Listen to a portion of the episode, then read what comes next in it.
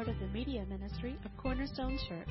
You can listen to this and other messages on our website at www.corner-stone.org or by subscribing to our podcast.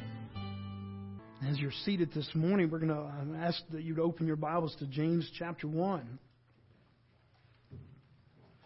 We begin a new series this morning, uh, going through verse by verse uh, through James, and uh, I charted out most of that the other day as far as just praying through where the breaks were and how much I would try to tackle. I'm not going to say that I'm going to keep to that 100%. But uh, just trying to get to James chapter 4 took us all the way to September. So, so this is going to be a, this, you know, just know that we're going to be here for a while, and you can study it during the week, and you can ponder upon it, you can look upon it, and uh, just see what God has for you. But this morning, uh, I'm going to give you the warning that I've given for years now whenever we started a brand new Bible study. And that was that when you begin something brand new, there's a lot more information than inspiration. I pray that there's not, you know, that there will be some inspiration this morning, that you'll go out of here knowing that you've heard from God's Word. But really, when you start a book, you want to know the context of that. Context is everything. Would you agree that not just biblically, but even sometimes somebody said, Well, you said, have you ever been quoted by somebody before, a husband or wife? And you're going, Look, you're just taking that out of context. Yes, I said those words, but it doesn't fit the context. You're, you're applying it in a whole different way. Well, easily we could do that with the Word of God, and people do it all the time. James is one of those, especially, that you could do that. And you could come away from the book of James thinking, my goodness, this is all about just working for your salvation. And it is nothing like that. In fact, that's uh, been pretty much kind of the uh, hit against James. Do you know that some of the early church fathers, uh, theologians over time, they, they kind of stood at arm's length from James? And for a couple reasons. One of those is simply because we don't see a lot of doctrine. It's a very practical book. And the very practical nature of it is why some people say, hey, James, that's my favorite book of the Bible. In fact, some of you have shared that even in this past week when we, you knew that we were going to go through James and you said, I, I love James. Well, I'm one of those that I love James too because I like practical. But some of the early church fathers and even people like Martin Luther, have you heard that name, Martin Luther, before the Reformer? Uh, he was at arm's length. He called it a strawy epistle. epistle. In other words, he said it's kind of, you know, it's not very strong. Uh, the rest of that was he said it was a strawy epistle in comparison to Romans and Ephesians. And I would say that just about any book of the Bible is a strawy epistle compared to Romans and Ephesians because it's all doctrinal.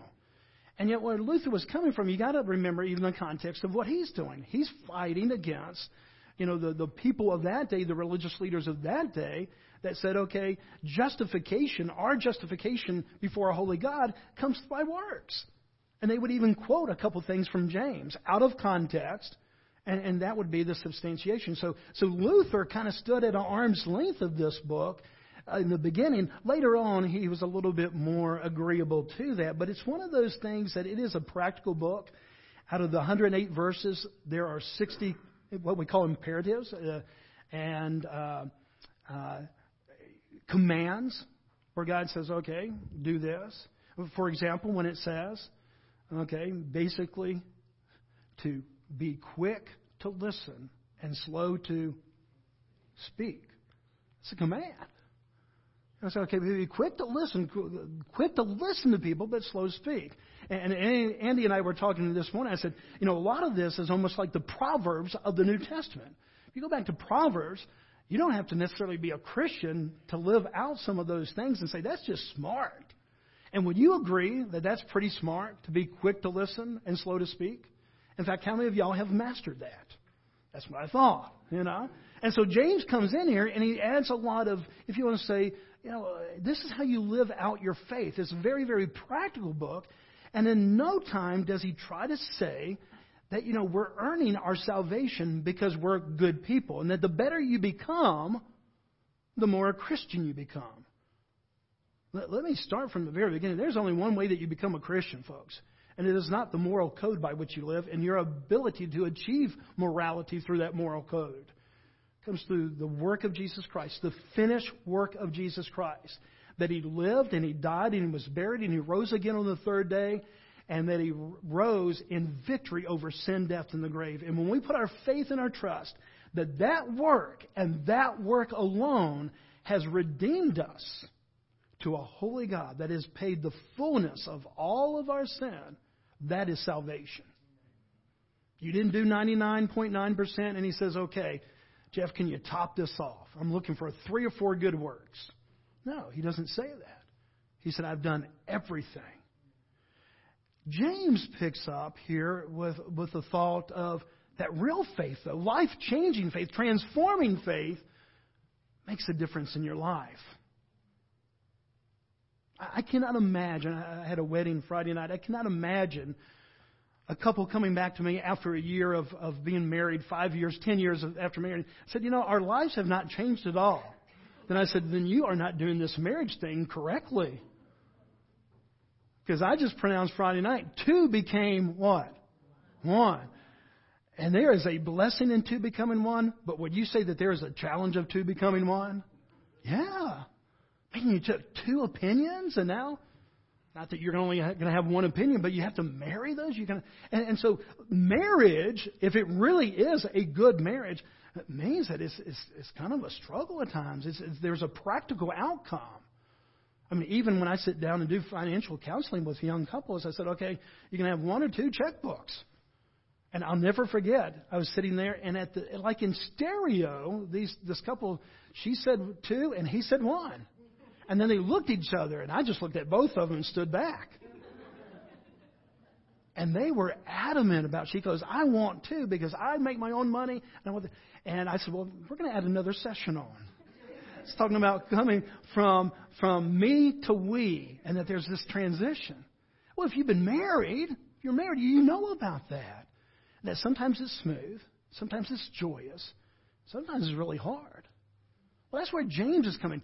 More than likely, James is the first book of the New Testament as far as chronologically. That's debatable. We don't know. They didn't write at the bottom of the original autographs, that is the original letter. You know, they may have had that, but we don't have that original autograph.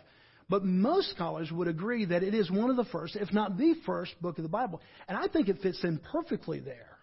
So it would have come even before the Gospels. It would have come before a lot of the, you know, the Pauline epistles and everything. And, and that James is trying to give us, you know, kind of Christianity 101. How do you do this Christian? What does it look like? And so there's a part of that that makes it very, very practical. It's very nuts and bolts, a very black and white. Uh, maybe the cornerstone, if, if you had one verse that just kind of explains the whole rest of the book, the letter, the epistle, it's James 122. This kind of captures the spirit of this book. But be doers of the word and not hearers only, deceiving yourself. Sometimes we leave off that little last part, and it's a very important part. I've heard a lot of people say, you know, be a doer of the word and not a hearer only. And that's true. And if he stopped right there, that would still be truth. But that last little part is very important, that deceiving yourself. That, that, that's what he's trying to say. Look, when, when you're just kind of talking the talk but not walking the walk, man, number one, you're not fooling anybody except yourself. And, and so at times when James steps on your feet, uh, when we hear something like be slow to speak, but be really quick to listen, when we hear something like that, and we're going, man, that's right where I live. That's exactly what I need to deal with this week. And, and this you know, growing in maturity in Jesus Christ. He's not doing it because he's the school teacher going, okay, by all this obedience and by getting better and better, God's going to love you more. No, he's just saying, hey, look, the transformed heart and mind, what is it being transformed to? I personally believe a lot of people think that Paul and, and James kind of have, you know, opposing sides. I think that they are a perfect complement one to the other. I think God has put James in there as much as He's put Romans because when I read Romans, I see the same thing. It's coming from a whole different vantage point, a doctrinal uh, vantage point. But Romans 12, 1 and 2, when it talks about the transforming of your mind, so what? So that we can live out God's will. Isn't that what James is saying? That, you know, as if you're living out God's will for your life, if you're living out, you know, the Christian life, this transformation is taking place. What are you becoming like? Are you becoming more like the world? Becoming more like a, an improved version of humanity? Are you becoming more like Christ? So that's your choices today, guys. as you live out today, that's our choices that are before us. To become more like humanity, more like the culture, or to become more like Christ. And Paul tells us very specifically that the goal of the Christian life, as far as when we're living here, that, that what God is ever working in our lives, Romans 8.28, that we love to quote, but leaving off verse 29, that all things are going to be worked to good. You know, he tells us in verse 29 what this working is toward. Conformity, more and more, conforming more and more to the image of Christ. That this working that God is doing isn't man See, you're a little short on the money this week. Let me work some things and you win the lottery. That's not what Romans 8:28 means. Doesn't mean that you've had this physical pain and that you're going to find the right doctor and that it goes away. I hope that it does. That verse wouldn't be against that, but that's not what it means. That God is working all things in the life of the Christian for two reasons for His glory and for our good. And what is that good? That more and more and more we are thinking, we are believing, and we are acting more like Christ. Now let's do a little test real quick.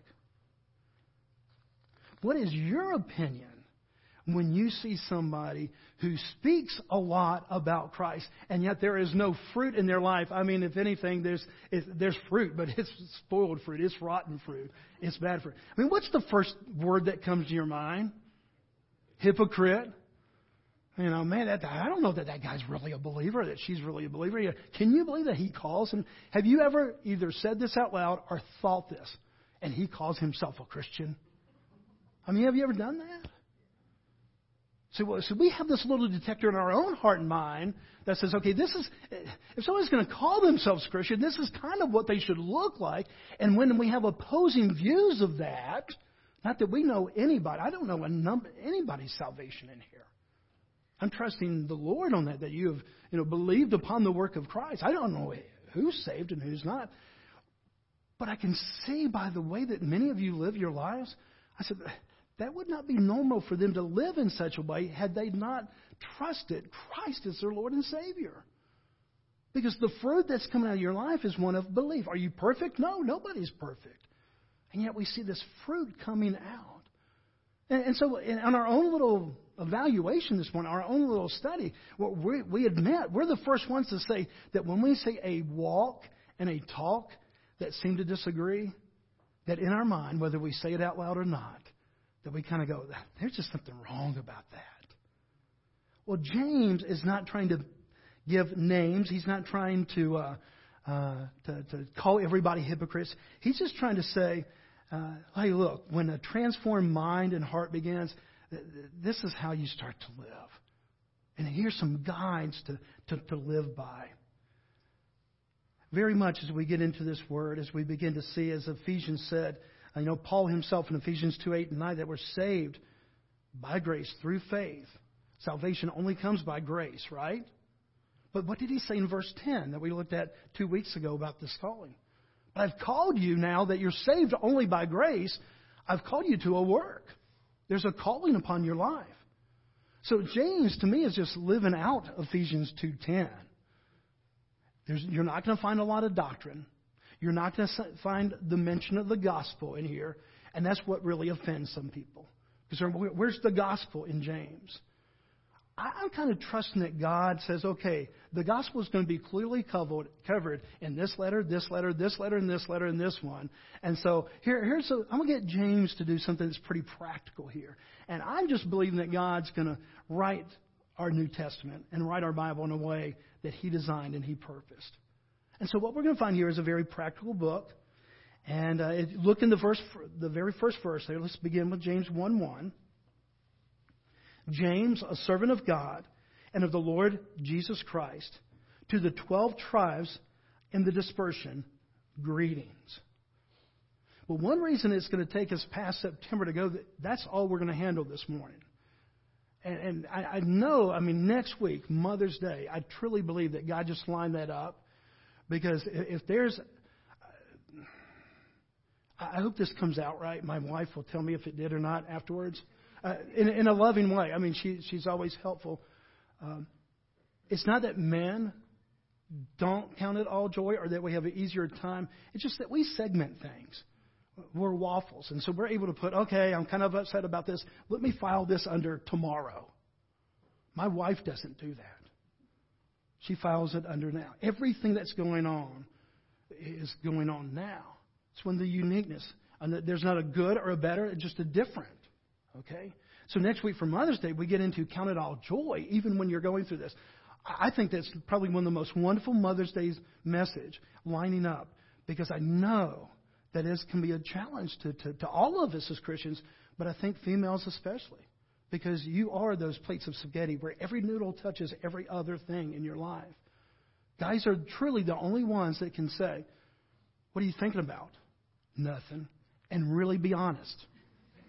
I mean, we, we are the, there are times that we, What are you thinking about? Nothing. And, and most time, women, you never think of nothing. There is always something going on in your mind. So next week, we're going to get into that. And I didn't want to approach that. Plus, there's more than enough here. I still feel like I'm going to leave 99% of, of verse 1 on the table before we, we go. But what we see here is that uh, the first question that comes up is who is this James? James was a familiar name in the Bible. It was uh, we see a lot of different James, but really it comes down to uh, just one or two options there. Most theologians, most scholars agree that this is James, the brother, or you could say the half brother of Christ. Okay, we know that Jesus had brothers and sisters. It says that back in the Gospels that uh, you know that Mary did have uh, children afterwards. Mary and Joseph had children. Uh, I do know that there are some denominations that believe that Mary stayed virgin for the rest of her life. Uh, we don't see that biblically. It just doesn't line up with the, the Word of God here. And that there are brothers and that there are sisters, but they're not believers. What we see about these brothers is, is that uh, they have some speculation. I, I've always wondered can you imagine being a brother of Jesus? I mean, the literal brother of Jesus. And, you know, you're getting in trouble every other hour. And Jesus never gets in trouble. I mean, would you want to be the brother or the sister of Jesus?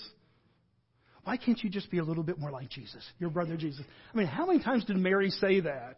Why can't you just be a little bit more like your brother? I mean, I can only imagine that other brothers and sisters are going, yeah, if I hear that one more time. And yet, we know that he had real brothers. He, he, they saw them 24 uh, 7. They sh- shared chores with them, uh, ate meals with them. And so when Jesus comes out and he starts proclaiming that he is the Messiah, family members, not so much Mary, She's affirmed that in her heart. But the brothers and sisters, they're struggling with that. And we see that throughout the scriptures. And uh, one of those, look in John 5, uh, I'm sorry, John 7 5. This is time, if you've read all of chapter 7, uh, they're really saying, okay, Jesus, if you really are this Messiah, go out there and start proclaiming it. Jesus was uh, very particular about his ministry. There were places that he went, and there was places that he did not go. And we see in verse 5, after we read this opening of the, the brothers trying to say, okay, look, why don't you just do more stuff? Why don't you show yourself the Messiah? And then we get this verse 5. That kind of sums up their heart and their belief. For not even his brothers believed in him. Jesus is there. They hear his claim that he's the Messiah, and they don't believe. In fact, when we start to piece together what little evidence we have about this, uh, we do believe that his family members, not Mary, but others, believe that Jesus was a little bit crazy. And that James, the one who's writing this letter years later, might have been one of those. Look what it says in Mark 3:21. We're taking just little bits of evidence of what we know about James, about the brothers and sisters of Christ, and kind of how they felt about Jesus proclaiming that he was the Messiah. Mark 3:21. And when his family heard it, that was this proclamation that he's the Messiah, they went out to seize him, for they were saying, what? He's out of his mind. James very much is a skeptic. And yet he's writing this book, and you're wondering, okay, how did he begin to believe? How did he go from a skeptic to this person who's actually gets the privilege of writing a book that we have in our Bible? And the answer is, is really one thing the resurrection.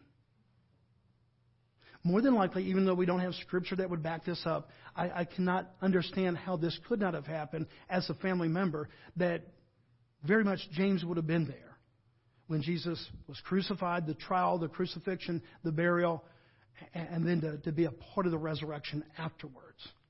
And that was the turning point for him. Up to that point, every time that he heard that Jesus proclaimed that he was the Messiah, there was that natural question of, you know, I shared a bed with you. I, I really don't think that you're the Messiah. You know, you, you, you kicked me in your sleep a couple times. You know, would the Messiah do that? And he looked at it from such an earthly level that it was really hard for the brothers and sisters to grasp this. What was the one thing that made a change? He knew that his brother was in that grave for three days, and then he saw his brother alive again. Folks, that's what it comes down to. I mean, that's really the power of the gospel. It's not that Jesus died for you and that it ends there, but that he rose again. That is God's proclamation that I have victory over sin, death, and the grave. If we just have somebody dying for us, then we have a hero. When we have somebody who died for us that rose again, we have a Savior. There's a big difference. Men and women have fought in wars and died for me. Maybe not, maybe they didn't think Bobby Lincoln, but there's been men and women in our armed forces that have laid down their life for what they believed in, for freedom, for the freedom of our country. I have had many people who gave their life for me and for you, but only one who gave their life specifically for my sin and for my freedom over sin and came back and lived again. That's the difference between a hero and a Messiah. And I believe that when James really began to, to understand that, when he saw the risen Christ, that that's when it began to really kind of hit upon him. Man, he's just who he said he was. And we see this change in this belief. He starts off James, a servant of God. I'm not a big name dropper, but I'm not beyond it. If you'll get me a $20 discount, I'll drop a name. Had AC problems the other day. The guy comes out. I said, Yeah, Seth Odom. Do you know Seth? Yeah, Seth and I are good friends. Uh, how good of friends? You know, 10%, 20%. How good of friends are, you know, I'm not beyond, you know, that I think that's part of that human motivation that if you know someone that can kind of get your foot in the door a little bit or get you a little bit better job, and yet, when we come to James 1 1, how does James identify himself? I mean, what would have been the most natural name dropping? James, the brother who grew up right beside Jesus. I'm writing, I have this kind of clout, I have this on my resume. And yet, what does he choose to say? James, a servant of God under the Lord Jesus Christ.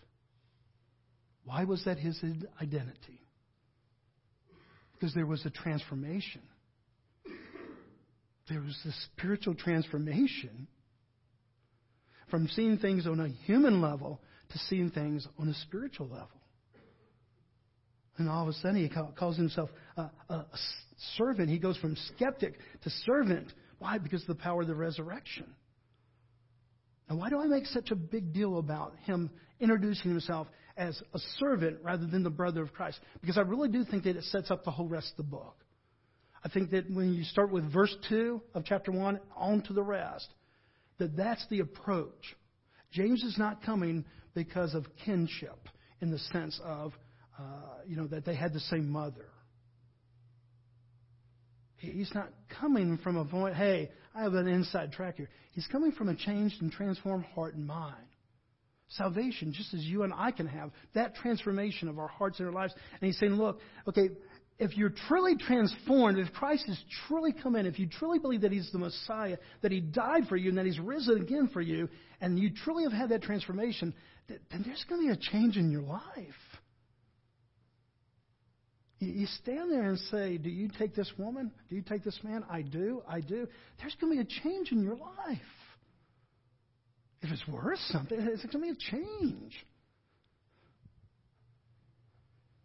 I also believe that it takes this transformed mind and heart to really digest what is what James is saying. If not, then, then we can become a, a lot of Pharisees, and we can say, look, this is what the word says, boom, boom, boom, and we can just kind of extrapolate out of James all these commands and say, okay, you're a good person if you do these things, you're a bad person if you don't. That's not really where James is coming. He's not measuring goodness or badness, he's measuring by uh, the, the, the authenticity of one statement as a follower of Christ. And so I think that he uses that word servant on purpose. He's not trying to say that works can save you. He's not trying to say that you go to heaven if you're a really good person. He says, here's what transformed life in Christ looks like. Who's he writing to?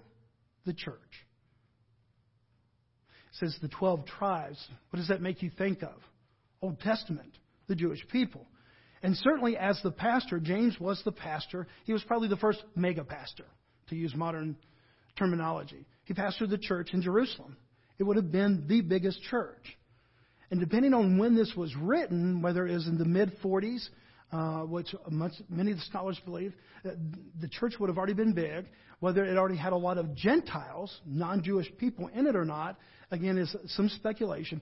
But when he writes to these 12 tribes, he, he really is writing to the followers of God and the followers of Christ. He's not trying to say just Jewish people. Already there were Gentile, Gentile believers. And so he's writing to these believers, probably mostly Jewish, and he comes back and he begins to says, okay, you know, here's the evidence of the transformed life. Look in chapter 2. We're going to kind of skip ahead just a little bit because I want to give you an example of what James is trying to propose here. This is a good example of the kind of logic that James is using to make his case. James chapter 2 verse 14. What good is it, my brothers, if someone says that he has faith but does not have works? Can that faith save him? Now, where anywhere in that verse, look at it real close. Anywhere in that verse does he say you're saved by works? No. James never said that. I really believe he gets kind of a, a, a bum deal there by, oh man, that James, he's all about works. You can be saved by works. He never says that you're saved by works. What does he say? That faith. He's talking about saving faith. If you truly have been saved in this faith of believing in Christ and there's a transformed heart and a transformed mind, he said, it's just going to show in the way that you live your life. How can you say that you have saving faith and you never change. You've been justified, and you're going to go straight from justification to glorification with no sanctification? It just doesn't line up. Look what he says in the next verse. If a brother or sister is poorly clothed and lacking in daily food, and one of you says to them, Go in peace, be warm and filled, without giving them the things they need for the body, what good is that? He said, guys, if you just want to get all spiritual about it, you just want to think that this is just a religion that we practice, and you can go around going, oh, you're hungry, sorry, bless you, but you have food and you don't give them. And he said, well, what's, what's Christ-like about that? He's not saying you become Christ-like, you become a Christian because you do that. He says, because you are Christ like, because now the very Spirit of God is in you, because you've been transformed eh, spiritually, you're just going to want to kind of make a difference in the lives of people. You're going to act and think and do what Christ did. To James, it really wasn't difficult to understand. Real faith results in real action. And so, as we go through this book in the next couple months, what we're going to struggle with from time to time is the old human dilemma that, okay, here's four things I need to go do this week. And that somehow, if I do those four things this week, God is going to love me more. Through Christ, God loves you as much as you can be loved. He took all of your sin and He gave you His righteousness. The great exchange. If we understand that, theologically, God looks upon you not just as if you have no sin, but He looks upon you as if you have done everything right. You're going, but I know I haven't. Yeah, we realize that. That's how miraculous the salvation is through Christ. So those feelings that we get that, okay, man, I had a bad day. I yelled at my wife. I kicked the neighbor's dog. I did this. You know, I just, man, I was just, you know, struggling. And God can't be very happy with it. No, God's not happy with anything that's rebellious or sin, but He doesn't love you less. It's, it's just this phenomenal thing that we cannot even imagine because every relationship we have on earth, every relationship that we have on earth is very much one of those that is a dependent relationship on performance. Try not coming into work this week and say, but I live by grace. They said, yeah, but you better live on another paycheck because we're not going to pay for you. You know, you may live by grace, but you know, you just don't come in and go when you want to. Every other relationship, even the parenting one, the, the closest I've ever come to understand one that is more grace oriented than anything else is parent to child. That you just love your children. You're not always happy with your children, but you love your children. You don't unlove them because they did something that was unapproving, but you're not happy about it. But even that unhappiness isn't because, you know, they're just they're just like their dad. Know, it's not even that, it's you don't want them to hurt. And you know that if they cheated on a test or they lied about this or they did that, it's not that you're just, man, I've got the worst kids in the world. No, you know that that's not good for them in the long run. So even that has a, an amount of sincerity to it. Nowhere will we find that God loves you more because you do these things. But what we are going to find in the coming weeks is that God calls us to a, a way of living out, truly a light on a hill, truly difference, a transformed mind and heart that you just can't help but think this way now. Why? Because you're a better person? No, because the living God lives in your heart. Think about it. How could you, this is James' proposal, how could you not think differently? How could you not act differently if holy God invaded your heart and your mind? How could you be the same? How could you ever be the same? This morning, one question to leave you with to kind of ponder and, and think about this week. Who or what identifies you? What's the major identifier of your life? Mom? Dad? Husband, wife? Successful businessman? Student? What is here, James, out of all the identities that he could bring on, especially brother, he, he chooses servant. He says, You know, if I, if I want to have one identifier in my life, I, I want to be known as a servant of this God who saved me, who chose me, and has saved me. I want you to think about this week because there's a lot of identifiers. I identify, my, my girls are here today, so I am proud to be daddy today. I'm proud to be daddy any day, but especially when my girls are here. Got a friend that I've known for years. She's a, been a blessing in, in my life. So I'm, I'm glad to be known as friend or pastor, as husband, a lot of different things. One that is challenging to me is to be identified as servant. You know what that means? Because it means I'm going to have to take myself off the throne of my own life. And then I'm going to have to get the rightful place to whom it belongs to Jesus Christ. And I don't know about you, but I struggle with that. I think every Christian longs to be known as a servant. But as I heard somebody uh, say a long time ago, we just don't like the service part. Know, we, we love the name servant. We just don't like to really have to serve somebody. And so James makes us think this morning. He goes, Hey, here's my identifier. You can call me whatever you want to. But what I'd prefer to be known as is servant of God and of the Lord Jesus Christ. Let's pray together this morning. Father, we love you. We thank you. And Father, there are many things that identify us, and, and they're not bad and evil. I am proud to be a father. I'm proud to be a husband. I'm proud to be a pastor. I'm proud of, of to be a friend. And yet, Father, I, look at what James wrote in this very first verse, and Father, I know that I would have been tempted to write Bobby, brother of Jesus, had that been my uh, familiar position in that family. And so, Father, I thank you for the instruction that you give us, even in this one verse, as we just start this study, that, that really begins to shed light of what James is going to say for the whole rest of the, the other 107 verses. That he's coming, yes, as a pastor, but he's coming as your servant. And that a life bowed down to you is a, is a transformed life.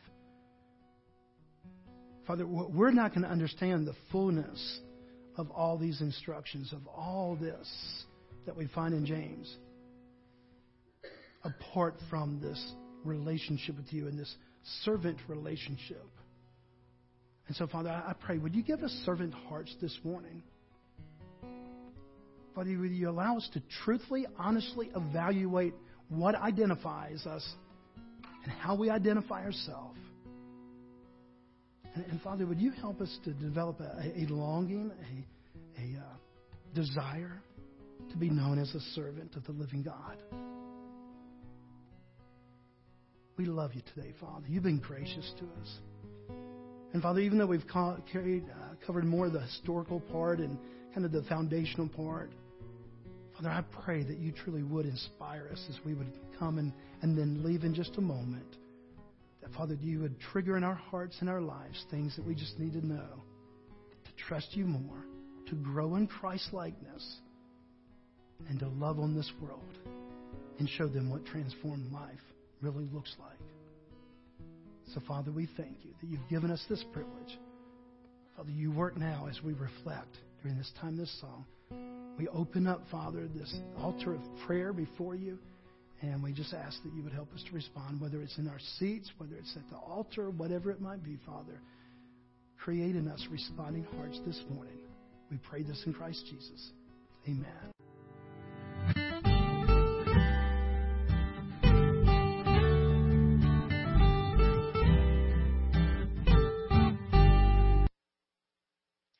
Thank you for listening today. We hope this message was a blessing to you. To learn more about our church or our media ministry, you can visit us online at www.corner-stone.org or find us on Facebook.